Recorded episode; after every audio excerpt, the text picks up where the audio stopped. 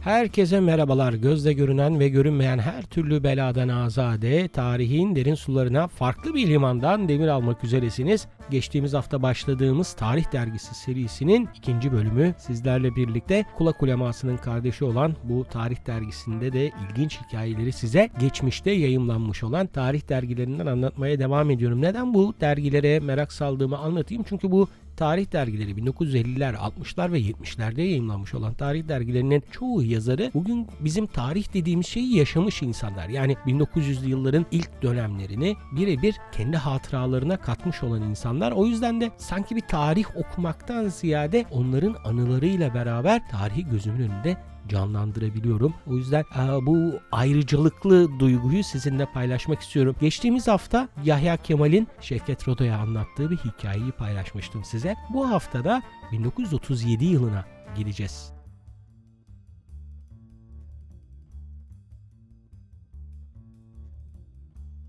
...1937 yılında tarihimizin, basın tarihimizin anonim kalmış, yavaş yavaş unutulmaya yüz tutmuş önemli isimlerinden biri Hikmet Feridun Es'in başından geçen bir hikayeyi sizlere anlatacağım. Ama e, biraz da tarih dergisinin kendisinden bahsedeyim. 1970'li yılların sonu ve 1980'li yılların başında aşağı yukarı 5-6 yıl kadar yayınlanmış olan Yıllar Boyu Tarih Dergisi, Yakın Tarih Dergisi'nden size bu hikayeyi aktaracağım. Hürriyet Gazetesi adına Erol Simavi'nin sahibi olduğu bu derginin genel yayın müdürü de vahim bir e, terör saldırısıyla hayatını kaybeden Çetin Emeçken yine oldukça zengin bir yazar kadrosu bizleri karşılıyor. Benim elimdeki sayı 1979 yılının Ocak sayısı. 1979 yılının Ocak sayısında Hikmet Feridun Es Türk parasına şapka çıkartılan günler başlığıyla bir yazı yazmış. Bunu aktaracağım size. Aslında yazı demeyelim çünkü bu kendi başından geçmiş hikaye. Ama öncelikle biraz Hikmet Feridun Es'ten bahsetsek iyi olacak. Hikmet Feridun Es rahatlıkla söyleyebilirim ki çok bu işin üzerine eğilmedim araştırmadım ama gördüğüm kadarıyla e, başarılı bir foto muhabiri. Her ne kadar Ara Güler veya Bülent Eczacıbaşı, Coşkun Aral tabii ki çok bilindik isimler olsa da Hikmet Feridun Es onların olmadığı dönemde kendini göstermiş başarılı bir gazeteci ve foto muhabiri. Hatta eşi ki Türk kadınının simge isimlerinin arasında sayılması gerektiğini düşünüyorum ben. Semiha Es hanımefendi de e, Türkiye'deki ilk kadın savaş muhabiri olarak kendine tarih sayfalarında yer buluyor. Hatta şöyle bir ilginç hikaye var. Hikmet Feridun Es gazeteci kimliğinden dolayı oldukça sık seyahat ediyor. E, haliyle Semiha Hanım'la araya mesafeler giriyor. İşte o mesafeleri kapatmak için Semiha Hanım'a fotoğrafçılığı öğretiyor ve gittikleri her yere kendisi yazar Eşi de foto muhabiri olarak gitmeye başlıyor. Daha sonra Semih Ais tabii ki boynuz kulağa geçiyor. Daha başarılı bir gazeteci oluyor, foto muhabiri oluyor ve ismini Türk basın tarihine kazımayı başarıyor. Onu da söyleyelim. 1926 yılında lise eğitimini bırakıp Hikmet Feridunes gazeteciliğe başlıyor. Çeşitli yerlere gidiyor ama asıl şans yüzüne 1938 senesinde gülüyor. Çünkü 1938 senesinde çalıştığı gazetenin sahibi Sedat Simavi, Hürriyet gazetesinde kurucusudur aynı zamanda. Onu devamlı bir muhabirlikle Amerika'da görevlendiriyor ve orada iki yıl kalıyor Hikmet Feridunnes. O yıllarda e, yapmış olduğu Hollywood yıldızları, Hollywood'un e, erken dönemindeki yıldızlarla yapmış olduğu çok güzel röportajlar var. Bir, bir anda yıldızı parlıyor. Türkiye'ye geri döndüğü zaman da Hollywood'da Türkçe yazılıyor bu arada tabii o dönemde yabancı isimler Türkçeleştirilerek yazılıyor. Gözünüzün önüne getirin onu. Yani öyle W-O-O şeklinde değil de Wood şeklinde yazılıyor. V-U-T şeklinde yazıyor Hollywood. Hollywood'da 300 gün diye bir kitap çıkartıyor. Tabi yıldızı parlıyor. Herkes onu gazetesine almaya çalışıyor vesaire. Ama biz onun aktarmış olduğu hikayeden gitmeden neler yaşadığını, Türk parasının neden şapka çıkartılacak kadar değerli bir para olduğunu kendi cümleleriyle aktarmaya devam edelim. Şöyle başlıyor Hikmet Feridunes. Benim için Türk parasının romanı 1937 yılında Karaköy rıhtımında yazılmaya başladı. Sıcak bir yaz sonu akşamı Galata rıhtımından geçerken Hamburg American Line vapur şirketinin up uzun ve gösterişli vitrinine gözüm ilişti. Büyük bir gemi maketi koymuşlardı vitrine. Altına da bir yazı İstanbul, Hamburg, New York Tourist Class 125 dolar. Yani İstanbul'dan yola çıkıyorsunuz Hamburg'a kadar e, çeşitli vasıtalarla gittikten sonra Hamburg'dan Amerika'ya gidip orada belli bir süre kaldıktan sonra geriye dönmek bu deniz yolculuğu 125 dolar. Hayal edilecek gibi değil. Şöyle devam ediyor. S genç bir insanı düşlere sürükleyen bir ilandı bu. Hele benim gibi çocuk yaşında parasız zibidi bir damat için. Yeni evlenmiştim. Daha doğru dürüst bir ev bile tutamamıştık ama vitrindeki gemi maketinden de bir türlü gözlerimi ayıramıyordum. Ve düdük deseler sen kim? Balayı seyahati. Amerika kim? O zaman Amerika gidilemeyecek kadar uzaktı ama gitsem ne röportajlar yapardım 125 dolara. Aksine bakınız ki dolar bir süre önce 125 kuruş iken 135 kuruşa fırlamış. Sene 1937 yeniden hatırlatmakta fayda var. 135 kuruş 1 dolar. Rezalet be 125 dolar. Yanılmıyorsam 165 lira falan tutuyor. O zamanki maaşıma ek olarak bir yıldız takma adı altında her gün yazdığım hikayelerle bu paradan çok daha fazlasını kazanıyordum.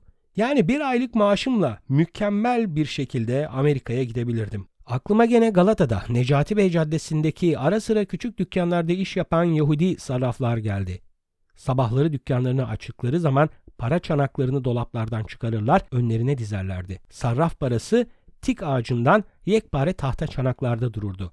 İçleri daima altınlar, gümüşler, yabancı paralarla dolu olarak. Gel gelelim o yıllarda döviz satışı izne bağlanmıştı. Eskiden olduğu gibi artık Galata sarraflarından istediğiniz kadar dolar, çuval dolusu sterlin frank veya mark alamıyordunuz. Bir yandan bunları düşünür, bir yandan vitrindeki transatlantik maketine dalgın dalgın bakarken bir sürü broşür gözüme ilişti. İçeri girip bir tane almaya karar verdim. Sarışın bir kız 5-6 broşür koydu önüme. Beni bu işte pek iştahlı görmemiş olacak ki isterseniz müdürümüz Bay Gerard'la görüşürsünüz dedi. Hayır ne lüzumu var ama bu sırada Bay Gerard odasından çıkıp yanımıza sokulmaz mı? İş açmıştım başıma. Bir an önce sıvışmak için özür dilerim ben sadece merak etmiştim de dedim ama Bay Gerard oralı olmadı. Nefis bir seyahat değil mi dedi. Sadece 125 dolara. Adama hiç ümit vermek istemiyordum. Bu işte en küçük olasılık yoktu ki. Az mı sanki? Hatta benim için çok pahalı dedim. Bay Gerard özür dilerim ama ne iş yapar yaparsınız diye sordu. Mesleğimi öğrenince de bütün dünya acentaları gazetecilere iskonto yaparlar ama turist mevkii biletlerine iskonto yoktur. Onun yerine turist bileti alan gazetecilere daha lüks mevkiler veririz.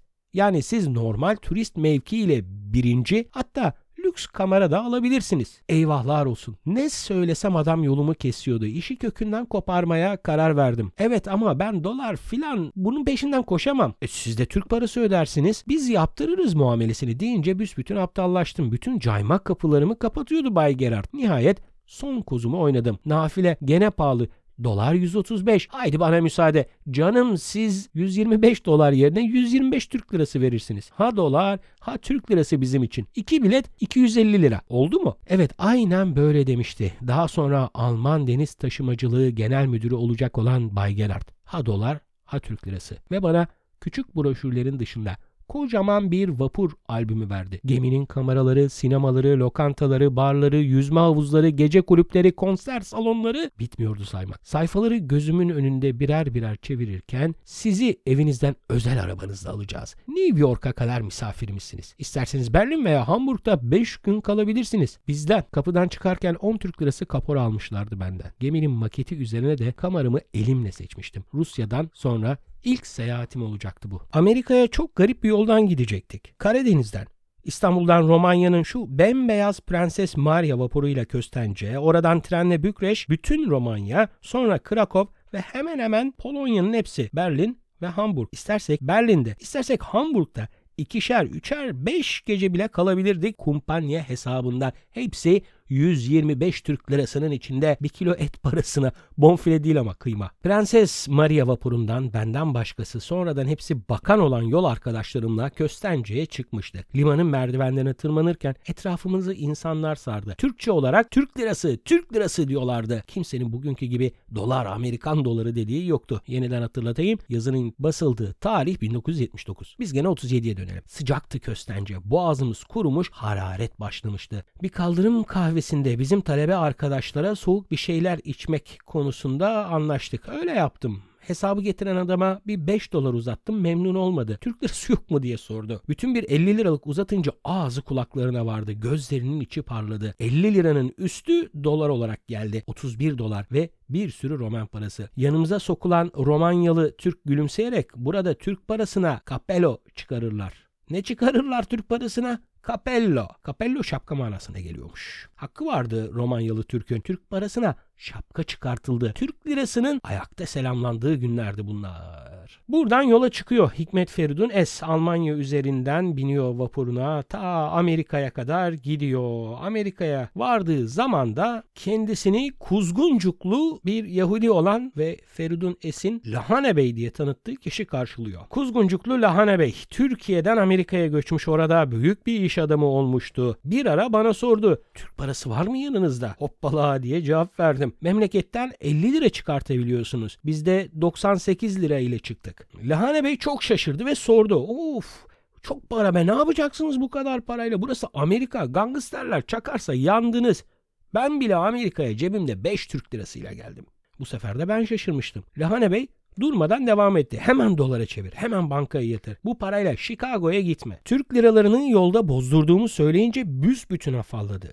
Büyük iş adamı olmasına rağmen Kuzguncuklu meşhur Lahane Bey hala bir Türk lirasını bilmem kaç Amerikan doları sanıyordu. Liranın dolardan daha düşük olduğunu öğrenince küçük dilini yutacak raddelere geldi. Daha sonra 1938 yılında çalıştığım gazete bir hamle yaptı ve Amerika'da daimi muhabirlik kurmaya karar verdi. Türkiye'deki aylığıma karşılık ayda bana 120 dolar göndereceklerdi. Belki bunda ben zararlıydım çünkü hikayelerle beraber benim aylık kazancım 200 liraya yakındı ama 120 dolar ev kiramız içinde bize yetiyordu artıyordu Amerika'da. Bu iş böylece yaklaşık 2 yıl sürdü. Ama ikinci Amerika yolculuğumuz bir felaket oldu. Dolar kaça çıktı dersiniz? Evvela 175, sonra 275, daha sonra 325. 5 liraya çıkacak galiba diye korkmuş. Günümüzde yaşasaydı demek bayağı çekinecekmiş bizim Hikmet Feridun Es. Yine 37'den devam edelim. Artık yazının sonlarına da doğru geldik bu keyifli ve ilginç yolculuğun. Ama gene de Türk lirası ile seyahat edenlerin hovardalığı yerindeydi. Hele Avrupa'da doların 6 mark olduğu günler. Münih'teki Tirol pansiyonunda kahvaltı içinde 2 kişi 12 mark. 7 Türk lirası bile değil. Hem de sabahları kahvaltınızı güzel bir Alman kızı yatağınıza getirmek şartıyla. Geçen gün Münih'te oturduğum kahvehanede bir gazoz içen dostum bizim paramızla 80 lira verdiğini söylüyor. İşte Türk lirasının büyük serüveni. İnsanlar gibi paralar da ne olduğum değil ne olacağım demeli. Tarih büyük bir devir. Kendini tamamlıyor. Aslında tarih durmadan kendini yeniliyor. Önleminizi almadığınız zaman Atılacak adımları doğru zamanda atmadığınız zaman deriyi gördüğünüz halde paçaları sıvamadığınız zaman o paçalar da ıslanıyor, üstünüzde batıyor, günden güne değer kaybedip garip bir hale geliyorsunuz. O yüzden geleceği anlamak için galiba sıklıkla tarihe, geçmişe bakmakta fayda var. Geçmişten gelen bu tarih dergisi hikayelerinin bana kazandırdığı en büyük şey bugün de geçmişteki gibi yaşanan her şeyin kendini tekrar ettiğini görerek yalnız olmadığımı hisset. Bir bölümün daha sonuna geldik. Önümüzdeki hafta yine ilginç bir hikaye bulmaya çalışacağım elimdeki devasa arşivden. Bu arada küçük bir hatırlatma yapalım. Kulak uleması hala devam ediyor ama ve lakin onun için de biraz sabır isteyeceğim sizden. Çünkü kulak ulemasını takip edenleriniz varsa veya burada ilk defa tanıştığımız kulak ulemasıyla henüz teşrif etmemiş olanlar varsa şöyle söyleyeyim. Kulak uleması derinlemesine bir araştırma dosyalarının bir araya gelmesiyle oluşuyor. Çok çok fazla gündelik bilgi veya ansiklopedik, istatistiki verilerle karşılarınıza çıkmak istemiyorum. O yüzden de nedeninin, niçinini anlayarak, anlatarak karşısına çıkmak istiyorum dinleyicilerimin. O araştırmalar biraz zaman alıyor. Bundan dolayı yeniden affınıza sığınıyorum. Ama küçük bir bilgi vereyim. Yakın zamanda yeni bölüm gelecek. Bir seriye başlıyoruz. 3-4 bölümlük oluyor bizim serilerimiz. Bili- biliyorsunuzdur diye tahmin ediyorum. Bu sefer bir Dolmabahçe dosyası açıyoruz efendim. Dolmabahçe Sarayı'nın öncesi, sonrası hatta çok çok öncesi ve çok çok sonrasını anlatacağız efendim. Orada da güzel, keyifli, ilginç hikayeler var. Oraya da bekleriz. En son bitirmeden de şu sosyal medya hesaplarını tekrarlamakta fayda var. Instagram, Twitter ve Facebook üzerinden kulak uleması veya kulak uleması şeklinde arattırdığınız takdirde istekleriniz, talepleriniz, şikayetleriniz ve tabii ki eleştirileriniz başımın üzerinde yeri var. Yerine ulaşacaktır ve onlara göre adımlar atılacaktır diyeyim ve şimdilik sizlere esenlikler dilerken bir sonraki bölümde görüşmek üzere. Hoşçakalın.